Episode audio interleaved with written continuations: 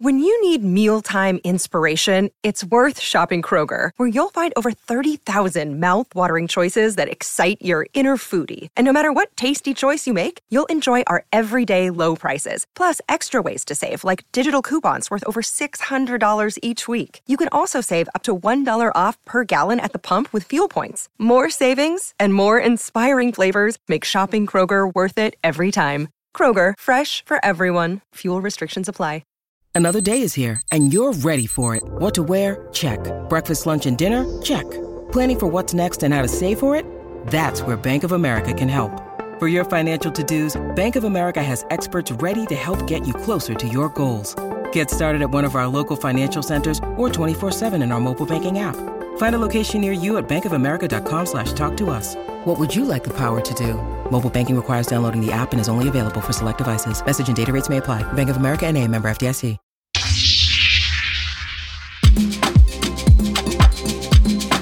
Another week, another edition of the Obi One podcast made possible by Betwinner. It's John Obi Mikel, it's myself, Chris McCarty. We're back. I've returned from London. I'm in the studio this week. It was Joe Cole last week. Yep. John, he was awesome. Gotta say that. He was ace. He was ace. Love Joe.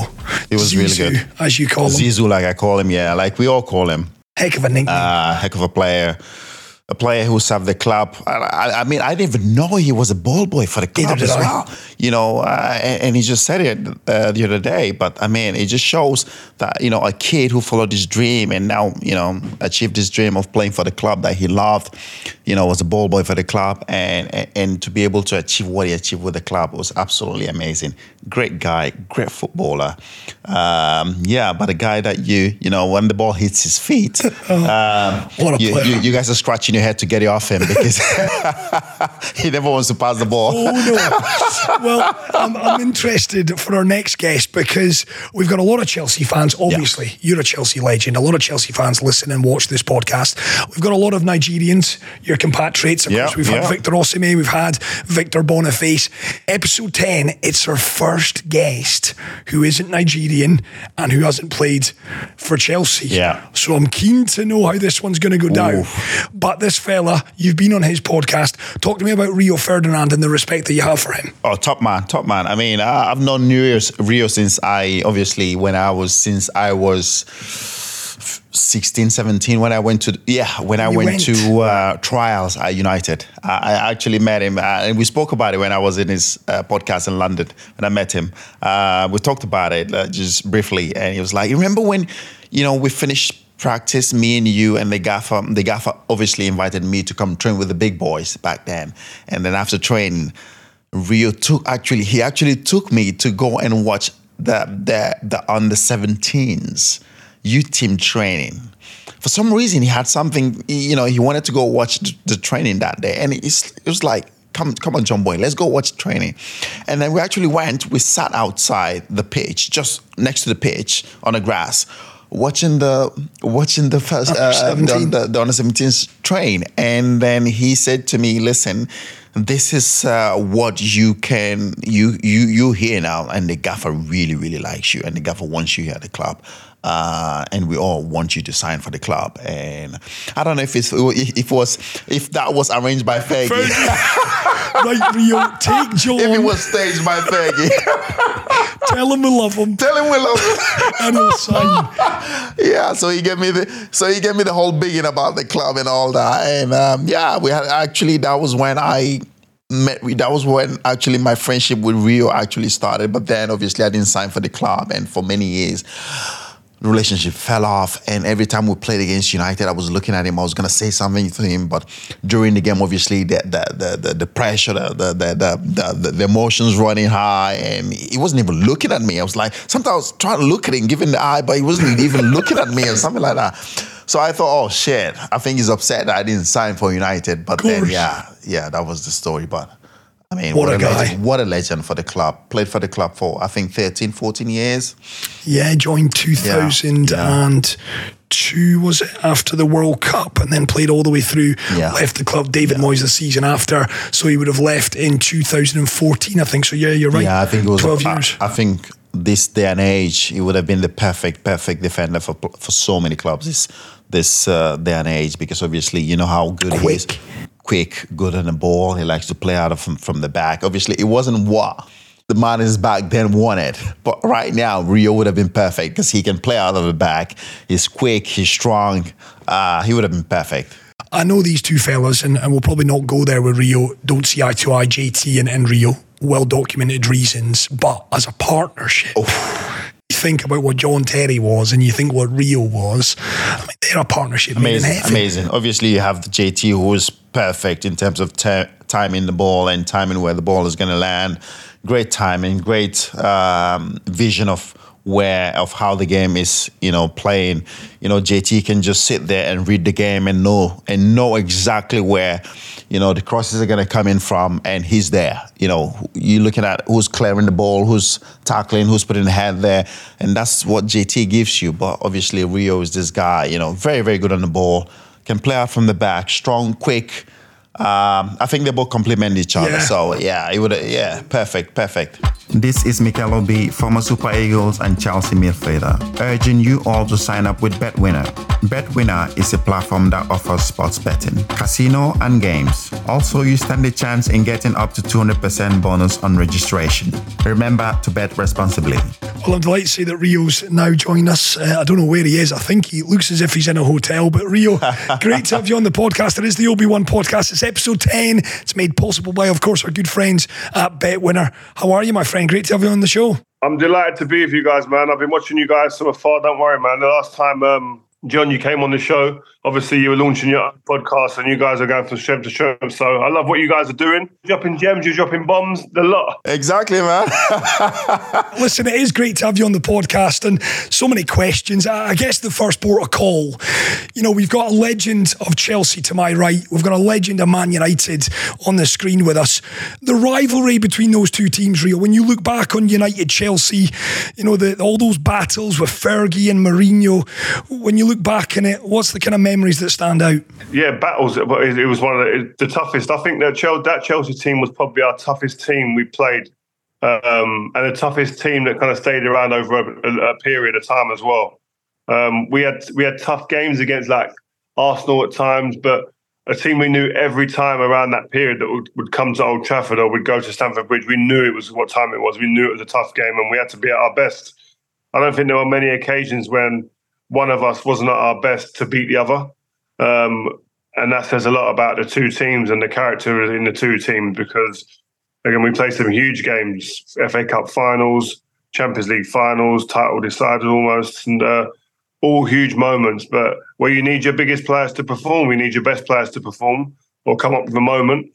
Um, but first and foremost, you've got to win that battle. I think we we had great footballers, we had great teams, we had great managers, characters, but all people that were willing to roll their sleeves up and first and foremost win that fight. And and that's what it was with Chelsea and us. I think that was probably a, a similar trait in both camps that we were willing to fight and we're willing to beat people any which way they wanted. Was there a different, and I'll ask you this question as well, John, was there a different vibe in training that week leading up to taking on a Jose Mourinho Chelsea Rio? Yeah, I think especially early. I think when he first came, no one was really ready for, for what he came with. He come from Porto. Yeah, he's won a Champions League, but we didn't really know what to expect to, or would this translate to the Premier League? And then by the time we woke up and realised Chelsea were too far ahead. Do you know what I mean? So yeah, we um that first season, and, and I think you what did you win it for two seasons that that yeah. when he came? Yeah, yeah, yeah, yeah back yeah. to back, yeah.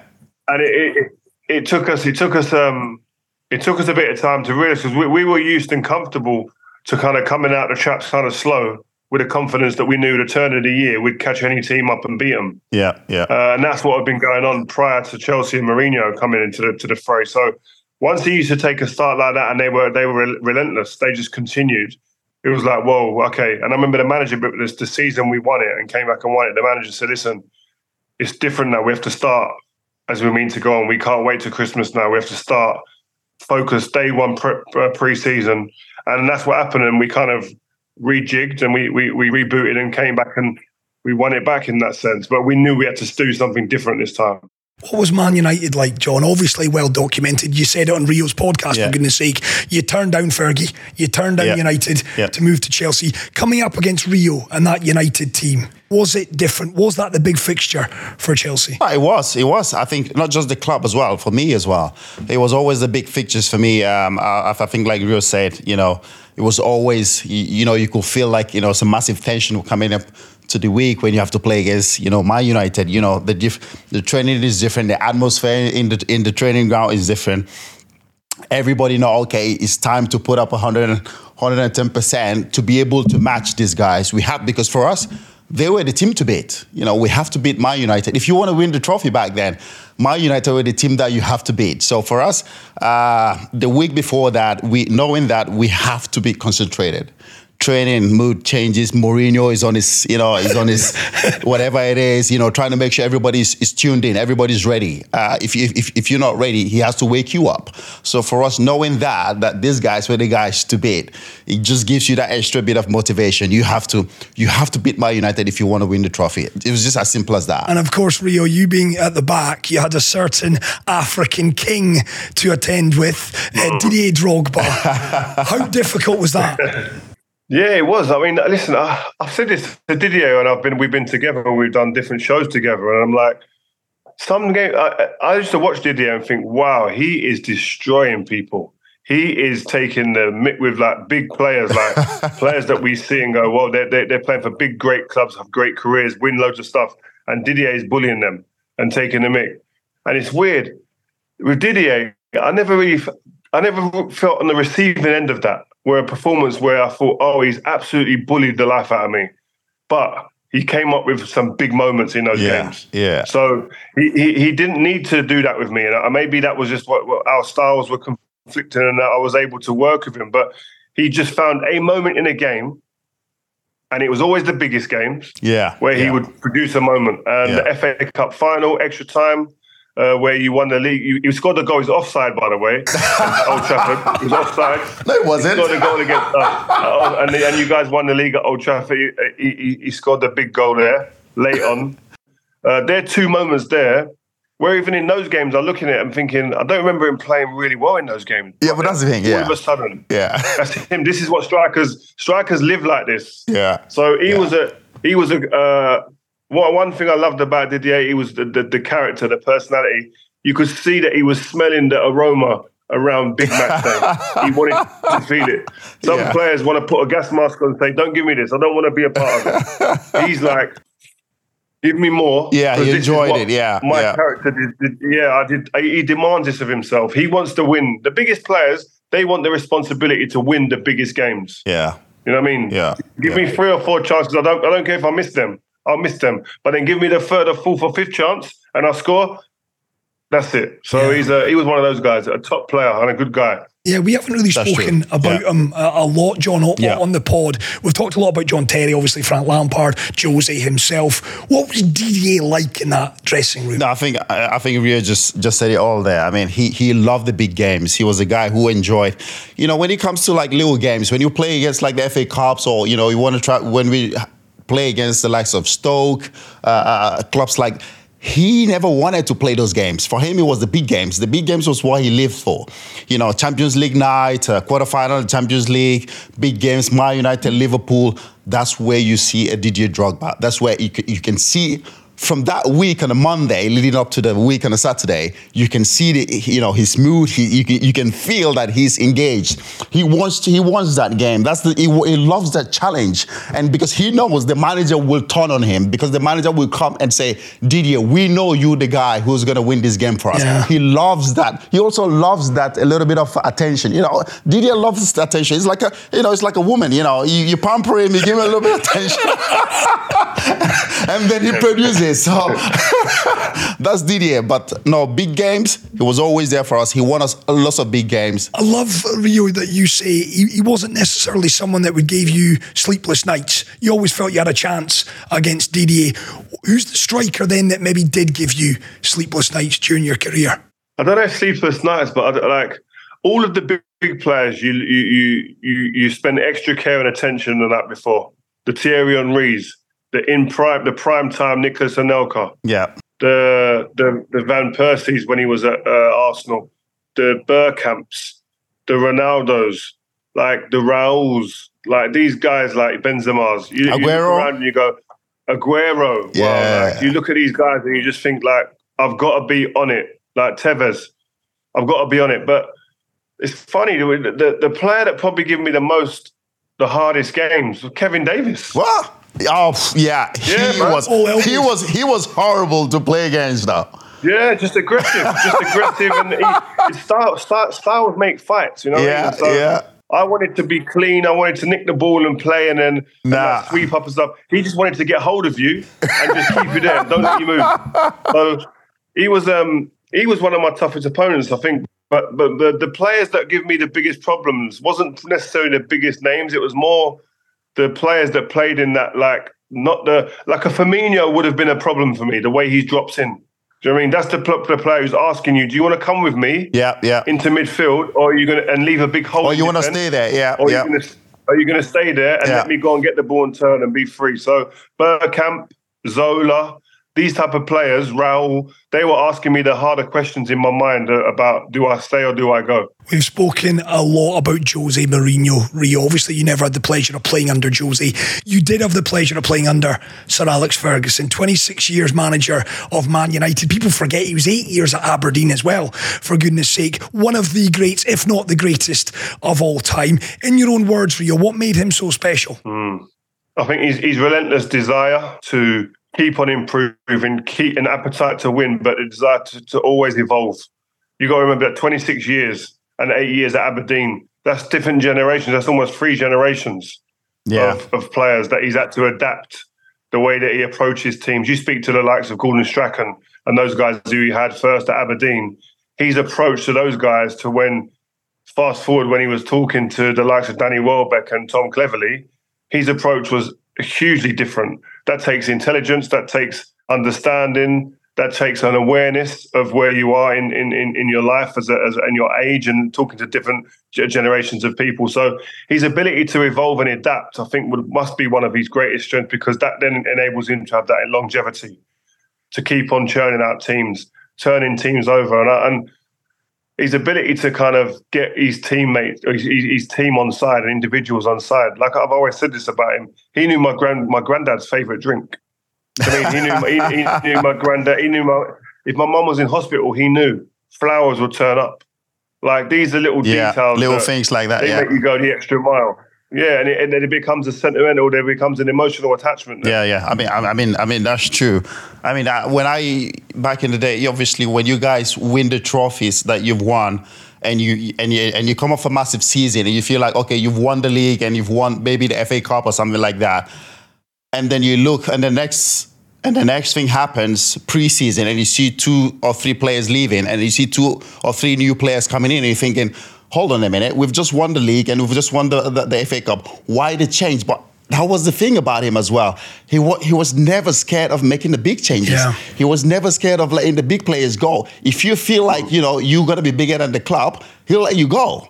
He has always said Yeah. it. There's no one is bigger than the club. Is that something that kept you guys on your toe? Did you guys, after season, you think, oh, who's coming in now? We know there's going to be a change. Is that something that kept you guys on your toes, really? Yeah, I think we, we always knew that there would be someone coming in. I remember the season when we um, when Cristiano Ronaldo signed, um, and we went to Sporting Lisbon. It was only it, it was actually lucky that we signed him because it was only on the disappointment of not signing Ronaldinho that summer. We tried to sign Ronaldinho and he chose to leave Paris Saint Germain and went to Barcelona. I remember the Oh, wow. manager devastated. Wow. And then on the tour, on the back end of the tour, we went to Sporting Lisbon to open the stadium for with a game. Cristiano Ronaldo plays, and then the rest is history. Wow. Um, but we always knew there was big players coming, and that summer, Veron went to Chelsea. yeah. That's So a right. big player, he came in before, but he then left. Left, yeah. So we always, I always knew immediately that there was going to be re- a revolving door for players. If you come in and don't produce, you're gone. And there's no like you're going to keep a player for four or five years who just isn't doing it. If you don't produce in year one or two, good night. The club was not really. The manager was very, very decisive. But I think he always thought about, yes, you win, but what's going to spark a new, um, an, a, a new kind of desire within this team and this this changing room. Somebody new, somebody who brings something different, who's going to challenge other players. Like when Yeah. we bought We bought probably one of the best strikers in form in Berbatov that year. Comes in, top goal scorer. Done the same with Robin van Persie. The manager says he'll win you the league. He yeah. won us the league. Yeah. So in these yeah. things, it, it, it, played out. He didn't just do it. He done it, and it, and it played out. Mm. I watch a lot of interviews with you, Rio. You've done a lot of podcasts. You've done Steven Bartlett, CEO of a diary, uh, diary of a CEO. Sorry, you've done the Fozcast with Ben Foster, and in every one of those, you talk a lot about the fact you weren't scared to stand up to Fergie. You and Fergie clashed quite a bit. Uh, talk to us about that. The, the not being, you know, coward by standing up to the boss, to the gaffer, to Sir Alex fucking Ferguson. For goodness' sake, where, where was that born from? I think the, the, the the main part of it of like, listen, standing up to the manager and, and and asking questions or questioning him or going against him in certain situations, like it wasn't often, but it did happen. But I think the only reason why I survived and I got through that is because I think he genuinely knew that I wasn't doing it from a selfish, egotistical point of view. It was very much from a, a team basis. And after probably most of those things, when we've had those confrontations, I may go to him after and go, listen, boss, okay, I do believe in what I said. I still stand by what I said, but mm-hmm. maybe I should have approached it a different way, or I should have come to you when it was just me and you. But when the emotions are so running so high in a team, and the moment, I, sometimes I couldn't control that, and I'd go back, or we'd have an argument, and it'd be in front of the team. And now I look back now and say, okay, I could have probably chose my times better, but I probably still would go with what I went with at the time because I believed in what I was saying. Mm. Was there a, an occasion, Rio, that he came through you? Is there one kind of instance that stands out where Fergie's come right at you and you've maybe not had a leg to stand on? Not had a leg to stand on. Um, no, I was always right. I was always right. no, no. I mean, I um, even the the racism, the the the, the t-shirt, the kick it out t-shirt. Yeah, yeah, I remember I, that I one. Yeah. I, I refused to wear the kick it out t-shirt because I didn't believe that they kind of backed my brother in the situation um, with with John Terry. So I just didn't wear the t-shirt. I said I'm not wearing it. My mistake was I didn't tell the manager, but the manager's mistake was he done a press conference saying that all of his team will wear it, but he knew the situation that, that revolved around my brother, but didn't ask me. And I right. think after the, the, after when I didn't say I'm not wearing it, he went crazy in the change room before the game. Luckily, we won the game and he didn't get, need to kill me anymore after. but I went and see him the next day, and we kind of just talked it out. And he was like, "Yeah, may, may, actually, maybe I should have come and spoken to you before." Um, because he's an honest guy. That's what I liked about him. He was honest, and if he thought, if if he, he was, he wasn't just wrong and strong. If he thought that maybe he could have done something different as well, I think he was man enough to own up to that, which was always as a player, you kind of respect it even more. I loved as well, yeah. you've admitted, and this is a good one for you, John. Yeah. A real candid admission from you, Rio.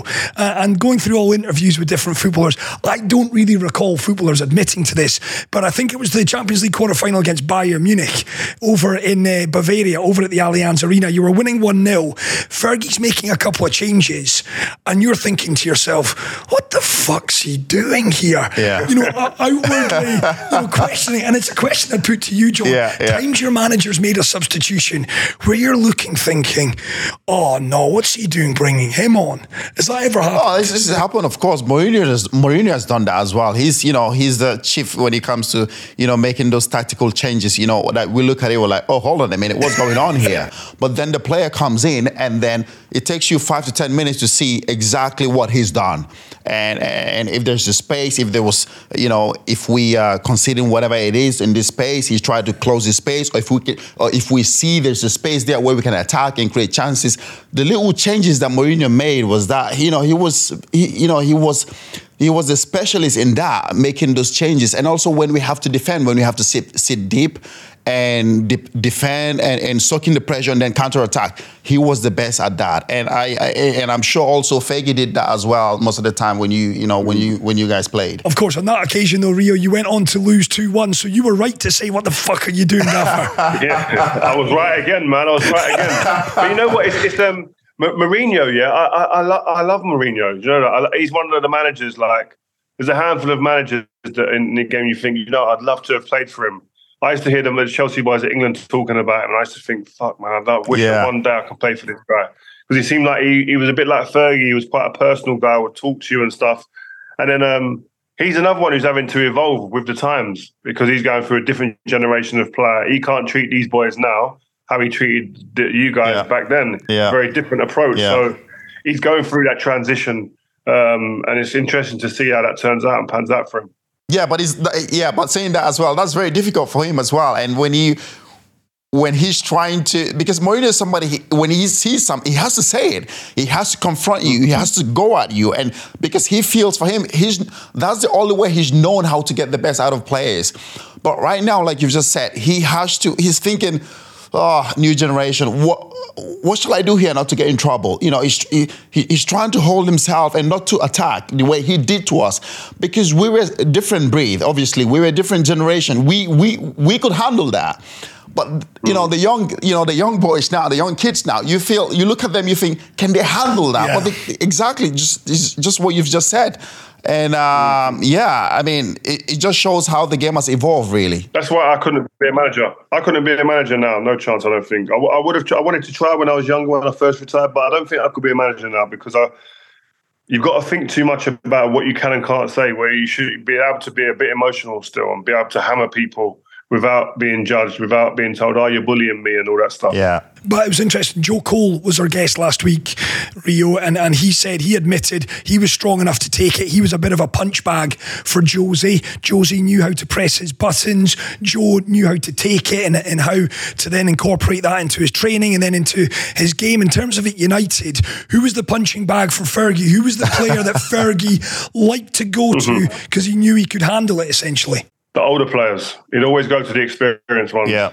And, and, and you think like, I don't know, Giggsy would make one mistake in the game or something, the manager would get into him and you'd see Giggsy like his head would be like, doing his shoots or something and the manager would say something to Giggsy and he'd go,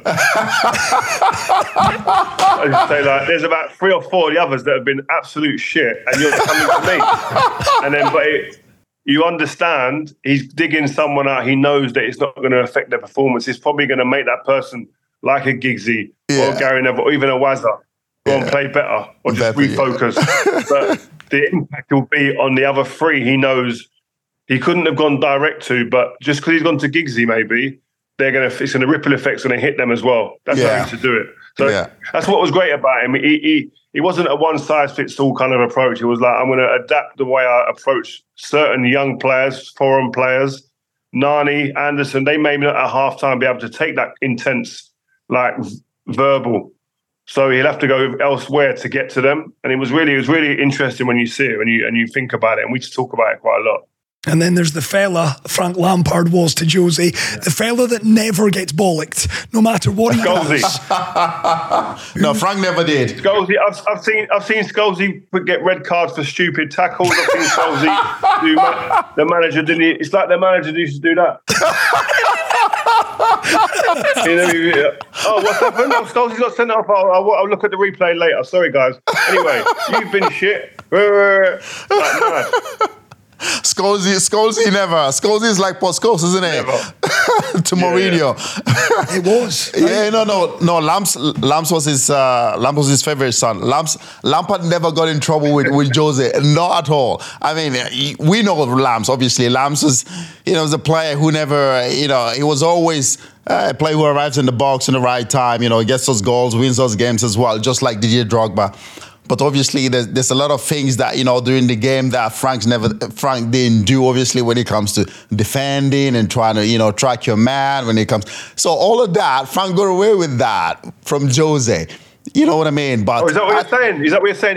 You used to clean up all of Frank's mess when he never used to track runners and that. Is that what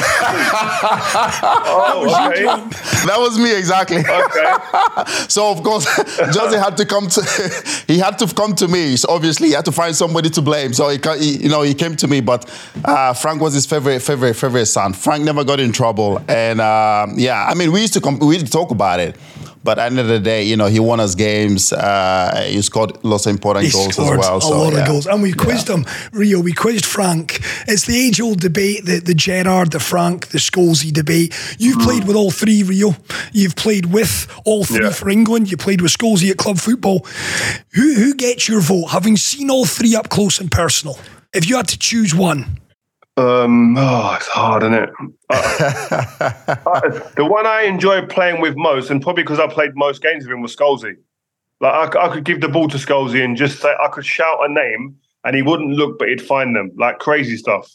And he used to do stuff. Even opposing players were, were going to me like strikers were on marking, and I played the ball to Scholesy, and we're both watching. It's like we're, we're, we're at the cinema just watching someone perform. it's, it's like, and I, I, remember strikers going, "Do you do this every day?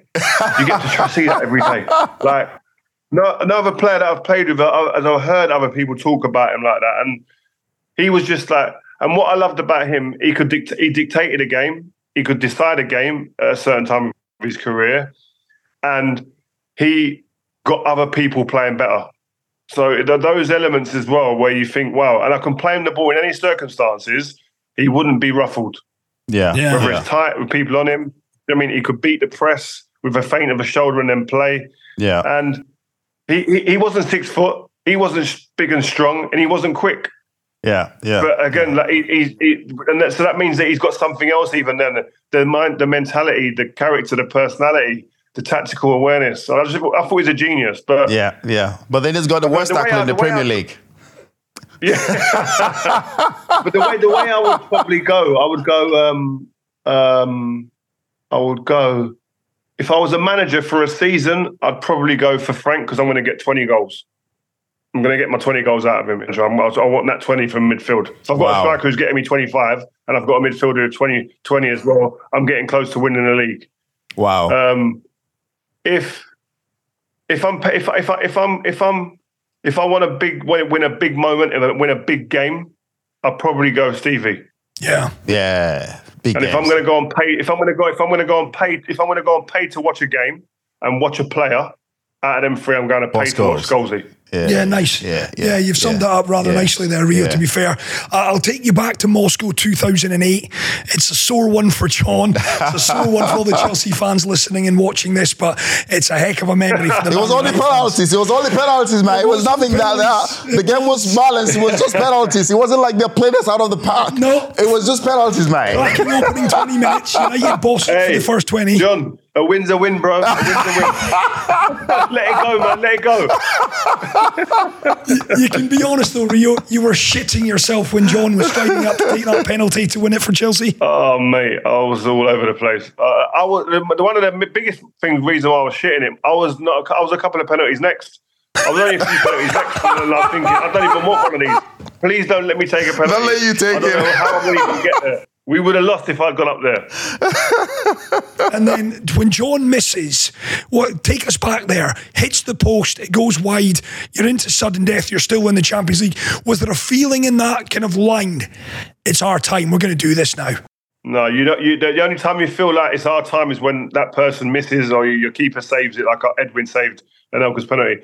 And until then, it's still a lottery. You're just standing there hoping, you're praying. People that have never believed in God or superpower or higher power. But you were praying that day. You're, you're, there going like this, please, man, please, we've come this far. I might not ever get here again. Please, you start talking to the gods. So, and then the, the final the next year. Yeah, no, no, no. I could, I could remember that final. It was so tense. It was oh. so tense that final. I remember I didn't play the game. I was on the bench. It was so tense. I mean, watching watching the game from the bench, it was. I was like watching the the the the, the atmosphere, the tension, and, and the players on the pitch. It was raining that day as well. Was, like yeah. it was mm. soaking wet, and, and and I could see like you know, the, the players, everybody was just going through emotions. It was like, and obviously we had Avram Grant. And I look on the other side, you guys have you have Sir Alex Ferguson. I could see, see him like, you know, dishing out instructions and all and, and things like that. And I, you know, you look at our on our bench, you see Avram Grant sitting there like I'm like, how the fuck are we gonna win this game today? There's no chance uh, here.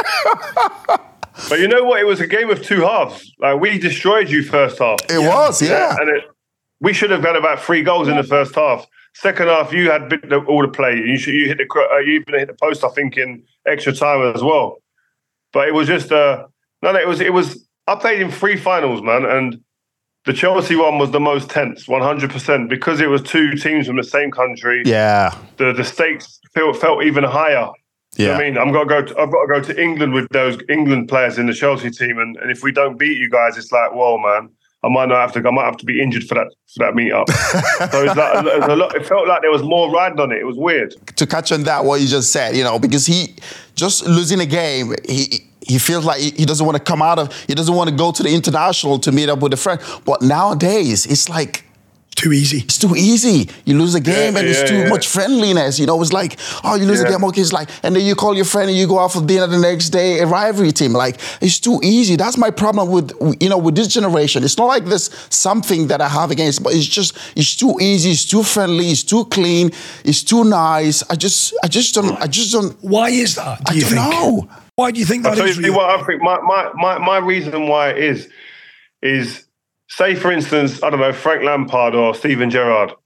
I see them twice a year, home and away, and then I see them and have contact with them at England games, maybe four or five times a year at England as well. It's probably that's probably three because injuries and suspensions. Yeah, yeah? yeah. So I might see them on average five times a year and have contact with them. Now these guys are chatting on social media every oh. other day. If someone if someone posts a picture they're liking, they're commenting, etc. So it's like us. We've become friends with people who we never even knew or never met before, but because I've seen their stuff on social media, yeah. we're kind of a little bit, uh, we're kind of a bit connected. So when I see you, it's like, yeah, man, we're cool, we're, we're friends in that. Yeah. And this is the generation now, and it's kind of we've got to adapt to them because exactly we was very much like we was a resistance. We didn't want to chat to nobody. I didn't want to chat to Stevie. I was best friends with Frank. We grew up at West Ham. I, I, hardly went out of him after because he's at Chelsea and, and I'm at Man United. Yeah, we just we just felt like we we drifted apart because I want to win, he wants to win, and we don't want to be together. But these guys are so much different, and I think that will make the England team stronger. Yeah, ah, yeah. fair okay. point. Okay. Yeah, it's actually worked in favour of the international team as opposed mm. to the clubs. Uh, I want to touch on the two finals you reference. Until they win. Bar- well, well, that's it. Barca in 09 and Barca 11. Uh, I speak to a lot of United fans and they've got their own views on this.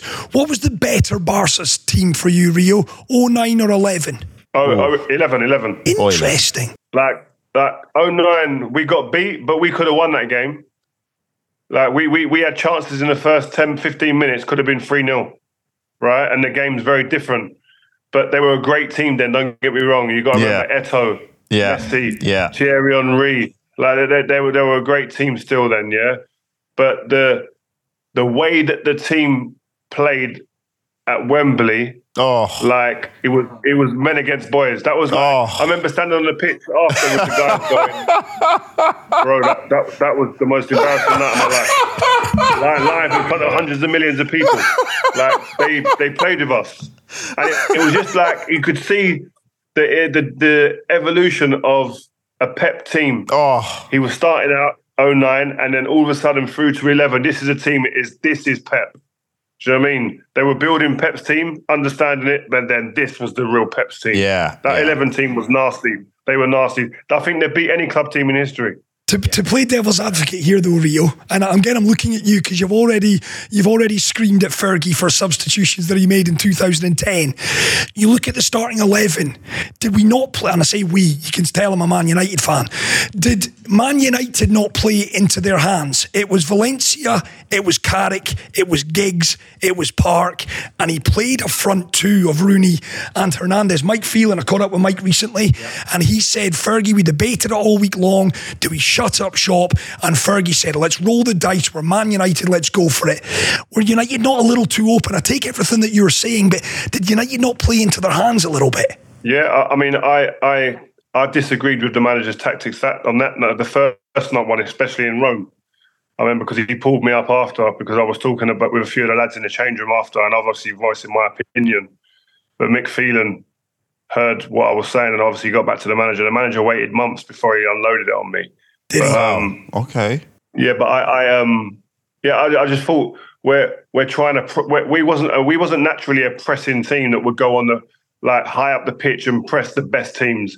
The best teams in Europe, the Chelsea's, the the, the Arsenal, the, the best teams in our league as well. We were respectful of what they had to offer, and we would sometimes say, right, okay, we'll meet you halfway. We're not going to go and drop on the edge of our box, yeah. but we'll meet yeah. you halfway, and then when we win it, we'll be effective and we'll be we'll we'll, we'll, we'll release our guns. Yeah, Cristiano's, Rooney's, Tevez, etc. But we'll we'll we'll stand middle of the pitch. We're going to go back, but we weren't really a team to go right. We're going to meet you really high, and go and press the life out of you. And we chose to do that in those two finals.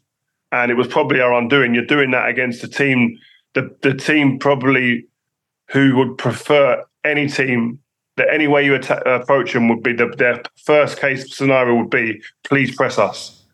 Yeah, um, yeah. and that's when they were at their best. Yeah. So I'm sure before that, all I was thinking, and I think now even more, that when Pep was getting his tactics and his teams ready, and both of those finals, he was thinking, I just hope and pray my dream case scenario is Man United come out and press us. Yeah. And we've done that both times. Because you guys, and I'm looking at you, John Yeah, Chelsea, when it came to Barca, the physicality, you No, had, we never. No, no, we, no, we, we never pressed them. We, we, we you can't press a Barca team. You can never press a Barca because they'll pass the ball around you. Yeah. They will find the mm. space to get out. They will pass the ball around you because they're so good at it. A Pep team, they're so good at it. It doesn't matter though if they make a mistake. They will continue to play the same way. I always remember You know what I mean? Chelsea, you found a way to really stifle them, the physicality. We did, yeah, we did because we're very physical as well. We're very physical. Uh, uh, we knowing that we, you know, we we we we know we knew where to shot. We knew where to shot the spaces.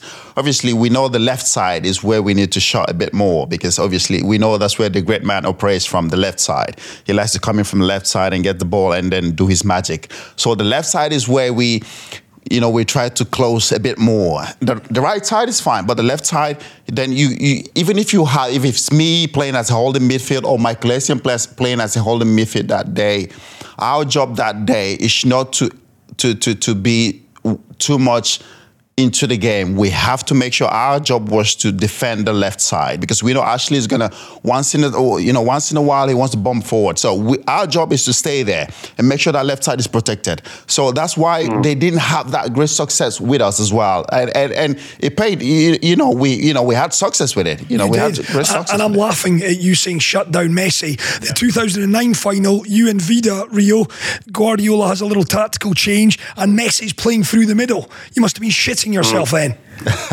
No, no. Again, like all we were thinking, is, Well, I've not even got near him. He's not even come anywhere near me. He went into midfield and great created the overload. So it was almost like five against two sometimes, five against three in there. And we're thinking like, there's no way we can. We were going spells of like three or four minutes without touching the ball. Now in a game of football, to not touch the ball for that long is a lifetime.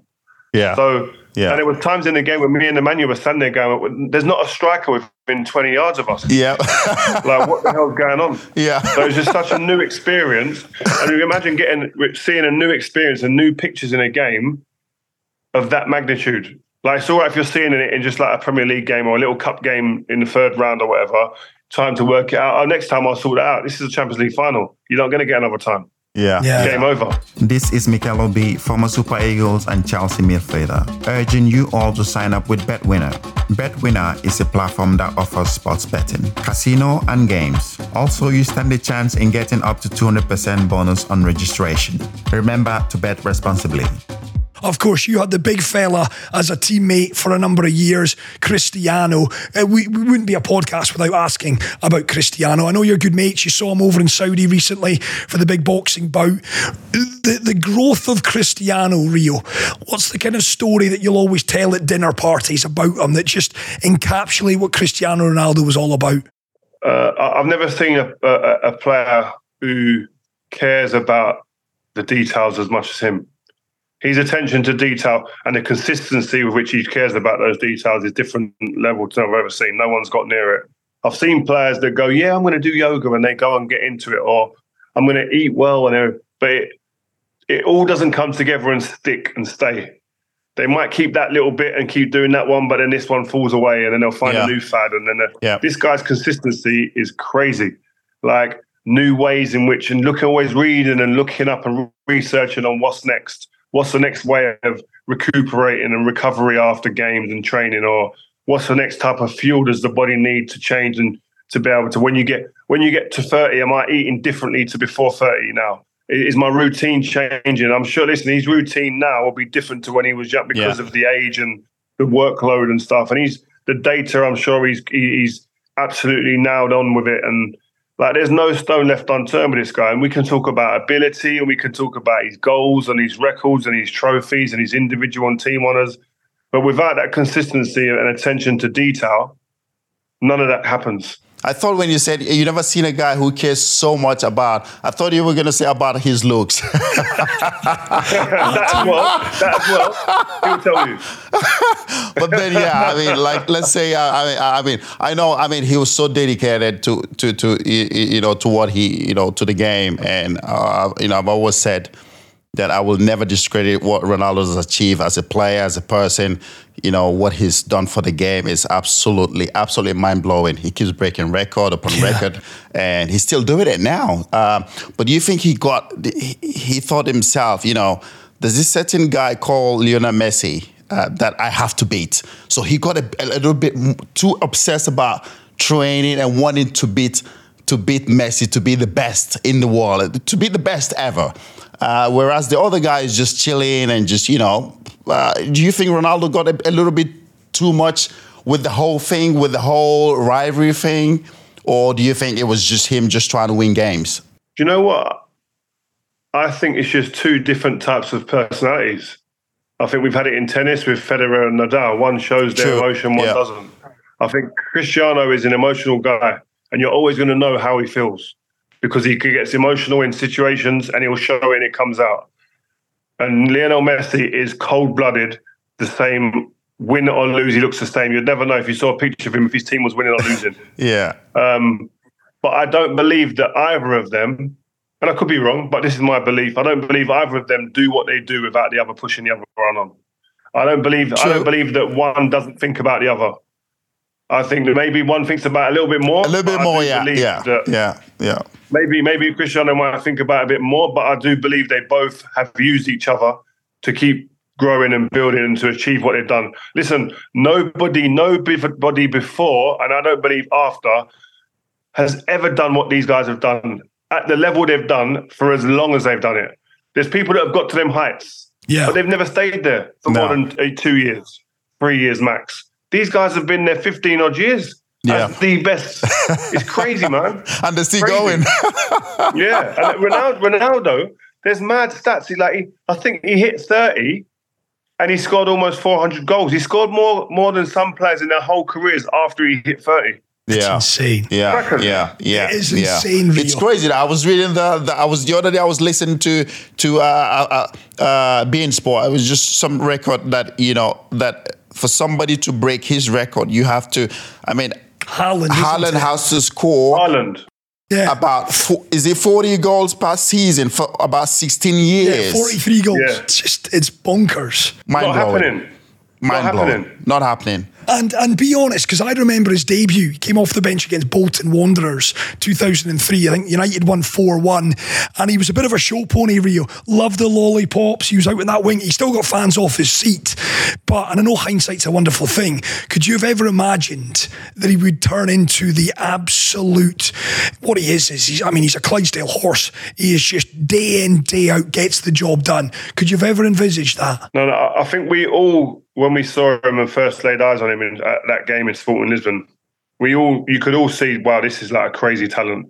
He could become the best in the world. This kid. That's what you think, but you don't you don't think the amount of goals he's going to score. His ability to just win games on his own and, and relentlessly score goals at the rate that he scored. That's nowhere. I don't care who you were, Fergie. No one saw that. I don't care. He made that happen he had the ability, like you said, he, he could have stayed and been a show pony and, and drawn the crowds in week in, week out, but doesn't impact the game with goals and assists. This guy, when he came, he was, he was doing that. When he left, he left the best player in the world who was deciding games, deciding league titles, the biggest trophies. It is insane. And what he then went on to do at Real Madrid. It's very rare you can be a legend of a club the stature of Man United and still have enough time left in your career to be a legend at another football club. And that's what Ronnie did. I want to ask Rio, Fergie's departure, 2013, where were you when you started to hear whispers that Fergie was heading off into retirement? I think the WhatsApp, your WhatsApp messages started going crazy the night before. Um, and then before it hit the media, the day before it hit the media, and then in, on the morning coming in, everyone's texting each other. Have you heard the news? I think they're saying the manager might be leaving. Ooh. And I always say this: How many times do you think the manager came into the players' change room at, at, at the training ground? Probably a handful of times in the in the 13 years that I was at the club, and one of those was to say, "Guys, I'm just telling you now before it goes in the media. I owe you that to tell you that before it hits the media that I'm going to be going to be leaving. And I, will never forget that the the you feel like the air almost sap out of the changing room, like, and everyone's looking at each other like, what? And I, think, I remember Robin, Robin Van Robin van Persie signed because the manager was there. Really, his chance to win, but also because the manager was there. And I remember looking at him straight away because he hadn't had long with a manager. It was actually the only season he had with him, and he he adored the manager like all of us, but he was new to it. And I saw him, and he was like almost in tears. He might have even been in tears, like, "Wow, what the hell? Like, how's he leaving, man? Like, this is why I've come here." Yeah, and yeah. The, the, guys were, were, were kind of gobsmacked, really. But his reasons were, listen, he's he's family and stuff. He's a family orientated guy, so there was the reasons were genuine, and, and everyone was totally respectful of that. You mentioned Robin in tears. Did you shed a tear, Rio? No, I, I, think we not a tear, but definitely listen. It's something that you think, wow, this guy. Anything I've done at this club, he's been part of. He's helped. He's been a major driver in the fact that I've got a cabinet full of trophies, and I've got to come to a football club of this size and stay there for this long. He's he's the one who pressed the button on it and said, yes, I want him. So, for, for to see him go out like that, it was. Yeah, I, I, I never imagined that I'd be leaving the club after him. I thought yeah. I'd be walking out when, when of my time, and he'd be going a long time after. But yeah, no, definitely gutted and devastated at the time, like all the players were. Because I remember, John, you'll laugh at this. That summer, yeah. I was screaming, "Got to get Jose!" Only man to play Fergie is Jose. The only one that's got a big enough personality to come in and say, yeah. "I don't care what Fergie did, the way he did it. I'm Jose Mourinho. I can do this." But then, of course, David Moyes comes in, the the chosen one, as he was nicknamed. a lot's been said. Listen, I've had many conversations, many conversations with David said himself about this. Mistakes made. He, he chose René Meulensteen, Mike Phelan went out, Steve Round, Phil Neville came in. I mean, your first impressions when David Moyes, that first day of pre season, no Fergie, and it's David Moyes. No, no. You, you uh, as a professional, you you give them, you want them to do well. You're giving him that chance and that time, definitely. But then a few things you see and you think, hold on a minute, this ain't the same. I think the biggest thing for me was that that there was always too much focus on our opponents in training. Like we're Manchester United, they're meant to worry about us more. Yeah. Yeah, we we we we and and what that does to a mindset is it, it presents an element is there fear here? Is he is he a bit scared? Which then filters through to the team and there's certain players and there's young and inexperienced players that all we're doing is talking about what if they do this, what if they do that, what about that? Forget to a point what they're going to. We, we know what they're going to do, but this is what we're going to do, and that's going to override mm. anything that they do. And it was just that element there was well, I thought that there needed to be a needed to be a bigger shift from thinking like an Everton manager to thinking like a Man United manager, and how we've been used to thinking, how champions think, because we're the champions at that point. Yeah, yeah. And, yeah. and, and you, when you're a champion, you're not worrying about other people. You're mindful. You're respecting your opponents, but you're not worrying about them, and that's what it felt like. Um, but I, I, do actually still feel sorry for David Moyes in that he had to follow that. That's big shoes to fill, man. We look at what we did, the amount of what I've said about the manager, Sir Alex Ferguson, just on his podcast. And then you go, okay, the Everton manager, David Moyes, comes in, who's got a great record, done great things at Everton. But coming to Man United is a whole different ball game after yeah. Sir Alex Ferguson. I think even Jose Mourinho may have struggled even then following Sir Alex Ferguson. So to think that David Moyes should come in, it'd be a free and easy run was was crazy. So I love yeah. listening to Rio talking there about he felt David Moyes was too much about the opposition. We've spoken on this pod. Jose set you boys up. It was all about negating the qualities of your opposition. Of course it was, but uh, but we were built for. We, we, he he kind of like built us for that. You know, he kind of built us to, to, to make sure that when we play the likes of Man United, Liverpool, Arsenal, you know, we have to soak the pressure. We have to make sure we sit back and and soak the pressure and then counter attack. Um, but then when we play against a lesser team, our our, our focus was how yeah. can we how can we break break them down? How can we get the ball and you know try to score goals, try to make sure we create chances. But of course, when you play against the big guys, you know we have to the big teams. We have to make sure we sit there because we know they're going to come at us. They're going to come at us because they have the mm. ball players, like you know, like the Paul Scholes. But you, but you, you always knew though, John. I can, I always sense that with Chelsea. We're going to be hard to play against, but watch when we get the ball, we're going to hurt you. Exactly. That's the difference. Yeah, yeah. Yeah. So we, so yeah, so we, so so we knew that, but for us, because obviously that's what Mourinho wants us to do, and if you're not doing that, you're out of the door. You know, you're not playing. So you have to follow his, you have to follow the instructions. You have to make sure you follow instructions and just play to the instruction of what he's giving you. But I mean. um yeah, I mean, these guys were, I mean, United. Yeah, yeah United do, for us just was, different mentalities. I find really interesting, Rio. And you've said there you wanted to give David a chance, and then I mean, he was out in his ear by the April. I mean, you, you're, you're literally Man United have gone from Fergie to no manager in the space of eight months. And he signed what? Eight year mm-hmm. contract? He signed or something like that? Six year contract, years, wasn't it? Six years, I think. Yeah, six years. But it is. It is that the, the, the club just changed dramatically. You, you, don't forget David Gill, Mr. Gill had left it then as well. He was a huge cog in the, in the machine as well. So when two big personalities and two big influential characters of the football club leave in one go, there's a big void. Um, and there was a bit of a vacuum. You look at it and you look back and you think, well, people need to make sure that those those situations are, are cared for and looked after prior to the manager leaving. Yeah. But it wasn't taken care of properly with hindsight. Yeah. Yeah. yeah. yeah, it's interesting you talk about the care, and you've mentioned this fella already tonight, Thierry Henry. Uh, we've seen uh, a big admission from uh, Thierry this past week that he was in some dark places during his playing career, and it got me thinking. Rio, 2003-4, that eight-month spell away from the game. How were you mentally back then? When you look back and you hear Thierry saying, "Listen, there were dark moments. Even at the pinnacle, I was winning trophies with Arsenal. I had my dark moments." That eight month period for you, Rio? Is that the worst eight months up there? Was eight worst eight months of your life? I think it, was the worst eight months in football um, because I, we're doing the thing that we love. We're playing the game that we love. We love. You, you, John will tell you if you're injured, it's just just like yeah. depressing. You're yeah. sitting there. What, not, you're being stopped from doing what you love to do. Like anyone has something, a passion that they love, and you get told you can't do it. It's like, what? Are you scratching your head? What do I do? And and, and add to that that I felt I was hard done by and treated very differently to people that had gone before me. Um, so I was almost like a guinea pig, and I was going to be used to kind of like now there's new rules and regulations. Now we're going to start with you. But the rules and regulations only came in, came in the new ones, so to speak, only came in and were implemented once my case had started, and they were okay. We're going to use you now as that guy. Um, yeah, so yeah. that's where I felt kind of hard done by, and, and that made it harder.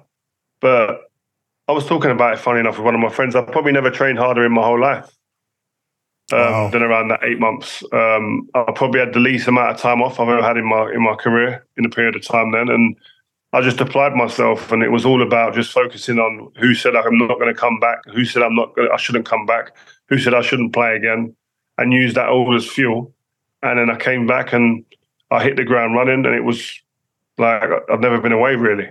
Did you do that, Rio? That I, I, find that fascinating psyche. You were looking at what journalists were saying, fellow players were saying, what pundits were saying, and you stored that and you used that as fuel. Yeah, I, I, I read every article. I read every. You don't get as see as much now. Listen, uh, with social media, there's much more to, to to kind of consume. But every single paper that went out and that my name was in, I had it. I read it. Every radio, I'd find out. I'd, I'd go and try and get the tapings of it and listen to it and uh, I, I, know that that geezer there said that. He said that. That was all just fuel. Yeah. That's why when I look and and, and I hate saying our, our generation, but I, that's when I look sometimes at some players today and they're like, "Oh, I feel like I'm being criticised too much," and it's like it's not fair. And I'm thinking, bro, you haven't even been criticised properly. you've not been told you shouldn't pull a shot on again. Yeah, exactly. Yeah, you've not, you've not been told that you, you you shouldn't come back to this club ever again and you, you shouldn't be allowed to play it anymore, and you should be banned for long for three, four years or whatever it is. But or do you know what I mean? Or, or people lying about uh, about you even, and, and, you're going into your personal life and going through your phone records and all this stuff that Oof. starts unfolding and unraveling. You think, right, I'm meant to be just playing football here, but this is even bigger than that. But wow. When I see people like moaning about being criticised just for playing football and making a mistake, I'm sitting, sitting thinking, "Wow, you guys don't you you must be weak." Yeah, yeah, yeah, exactly, exactly. I mean, just come back to to to same thing. I mean, I know it's not a similar situation, but obviously, Ivan Toney as well, who's coming back yeah. now. You know, in January, Ooh. he must. I mean, if you have uh, um, a bit of advice, something you can tell him right now, what would you say to him? You know, because you, you know, you know I, I, I, listened to his uh, to his um, interview the other day. He said, you know, he's he's ready. Similar to what you've just said, you know, he's ready. He's been, you know, doing his stuff behind, mm. you know, behind the scene as well. Yeah, I, I just hope and pray that he's worked and he's worked at an intensity that's going to be anywhere near to what he's going to re- be required when he starts playing in the Premier League pitch, again. Because if he hasn't, if he hasn't, we'll quickly find out. He might get through game one, two, three, four, five, six, maybe, but beyond that, there'll be little niggles, there'll be injuries, and it will catch up because the body the body can't allow for any any half measures. Mm. When you're playing at the level the Premier League requires you to play at physically, you have to be fine tuned and ready. And, and and if he hasn't put those hard yards at the intensity required, then we will we will find out. But uh, looking at him and hearing him and listening to him, he sounds like he's done the work. He's done that them hard yards. So, so good luck to him. Do you think he's the player that that Arsenal need if they have a chance of winning the, the Premier League this season?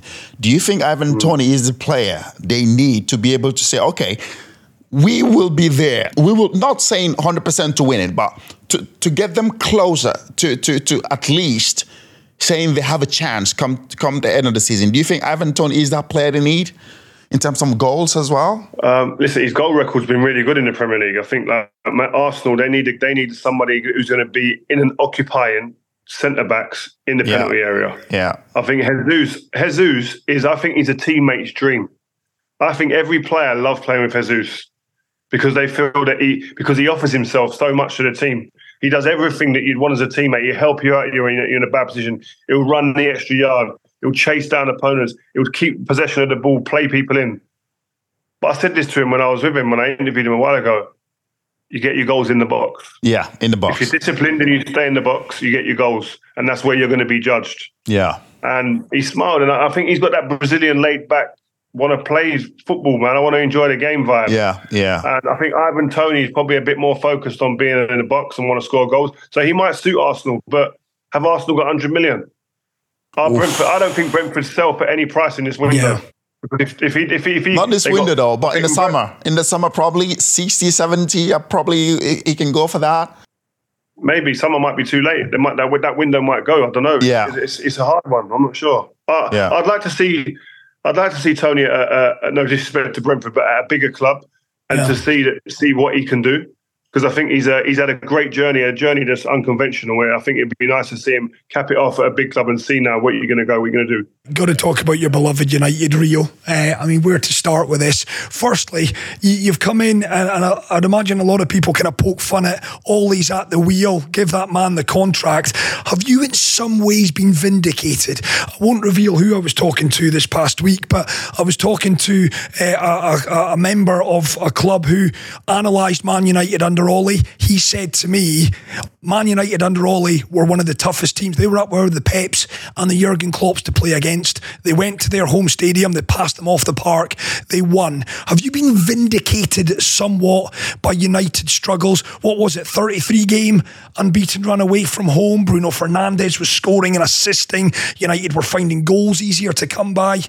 It's a lot different now under Erik Ten Hag. Yeah, I just, I just, if you go back to when I made them comments, I'll probably say 95% of the fan base were probably saying the same thing because they were on an un- unbelievable run. They just beat Paris Saint Germain in Paris and they were flying at the time.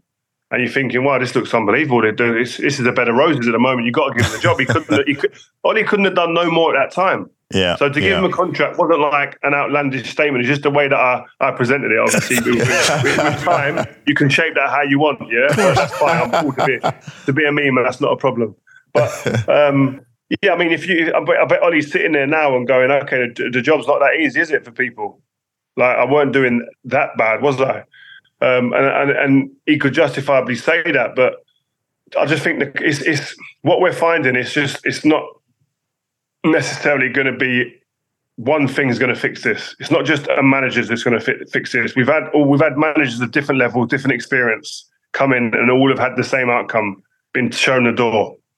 So what else is it? There's the it's the framework within the club. It's the structure behind the scenes, and I just hope now that the new guys that are coming in, um, Ineos Group, who have experience in sport, have experience in different sports, but also in in um, in football, can come in and really shape this club now into a really well-oiled machine that will begin to know how to function really well off the pitch and doing best of practice off the pitch, and then that can filter through to the to the team. Um, because I think if it's not functioning behind the scenes and the, the system isn't working behind the scenes, then on the pitch it's not going to happen. You look at the best clubs, the world when they run Liverpool when they were winning, everyone's talking about Michael Edwards and the, and the team he had behind the team. Uh, uh, at Liverpool, it wasn't just Klopp. You got Pep Guardiola before he came there. There were two people that went in there to set the standards, set the ball rolling before behind the scenes, and now look what they built there. Among yeah. other people being put in, put in behind the scenes, so foundations of the club give you a chance and a platform to perform. You've spent time with Erik. I know in your guys at TNT Sports, you've you've had a lot of FaceTime with him. What's your vibe from Erik Ten Hag? Rio, do you like him? Do you feel he is the right man for the job? Yeah, I like him. I've got a, I've got a good rapport with him, and I think I just, more than liking him, I can see that he's desperate to win. He's desperate to make it change and make it work. You can see that. You can see he's, he's very diligent and he's meticulous, and he seems a little bit like he's one of those guys who's finicky, trying to work things out to make his team better and, and, and make his team win. Um, but unfortunately, at the moment, the team hasn't shaped up. They haven't found the consistency. I think that's one of the big key words: the consistency. When you get a performance out of Man United every now and again, and you think, okay, they're back. This is us. They do it to us all the time as fans. Right, we get okay, guys, we're back. We're back in the WhatsApp group now. We're throwing a few texts yeah. about now. We're in again, and then they fall over again, and then they produce one of the performances we've been used to, where it's drab, it's a bit offbeat, and and I, I spoke to him in uh, before the Galatasaray game, and he mentioned the injuries. It's not an excuse, but we've had a catastrophic amount of injuries, and he is right. But yeah. At the same time, listen, man, when you spend the club spent almost over a billion pounds, that that that kind of excuse or argument kind of gets negated a little bit, and people don't hear it as strongly because the amount that you've spent. I mean, we had Jose Mourinho here, and uh, and, and, and and and and we we obviously, I, I, know you must have seen it. We, when you asked him who who who did he think who was going to win the Premier League, and obviously, you know, you saw you saw his verdict with City and Liverpool.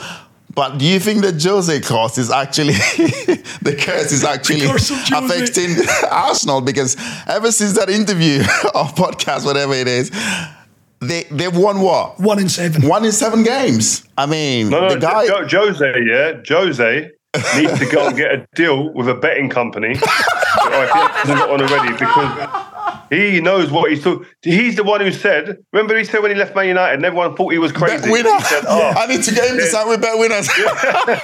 there, there's there's more stuff going on behind the, the scenes. Finishing second is my most successful season I've ever had at Man United because of what's happening. And now we're all seeing it. He, he knew. He just didn't tell us. And he knows about what's going on with Arsenal. They've hit a brick wall. He called it before it happened. I, I, I, I, think because Arsenal don't have a number nine who's going to get 25 goals this season, that they're going to come up short again. Yeah. I think City City have got the experience and they've got the know-how and they've got the talent and they've got Pep.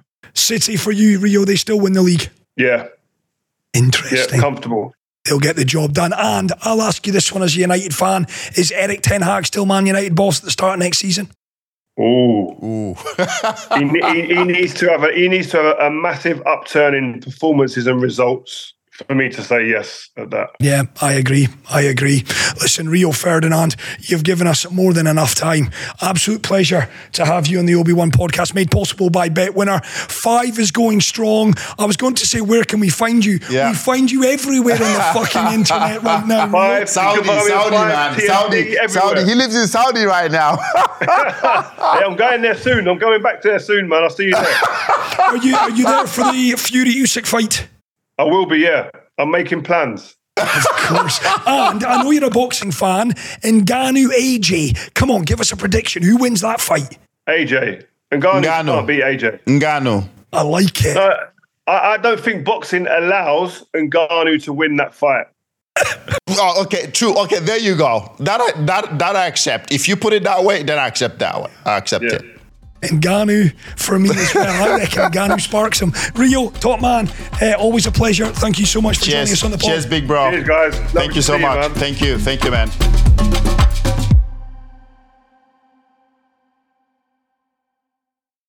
Sports Social Podcast Network.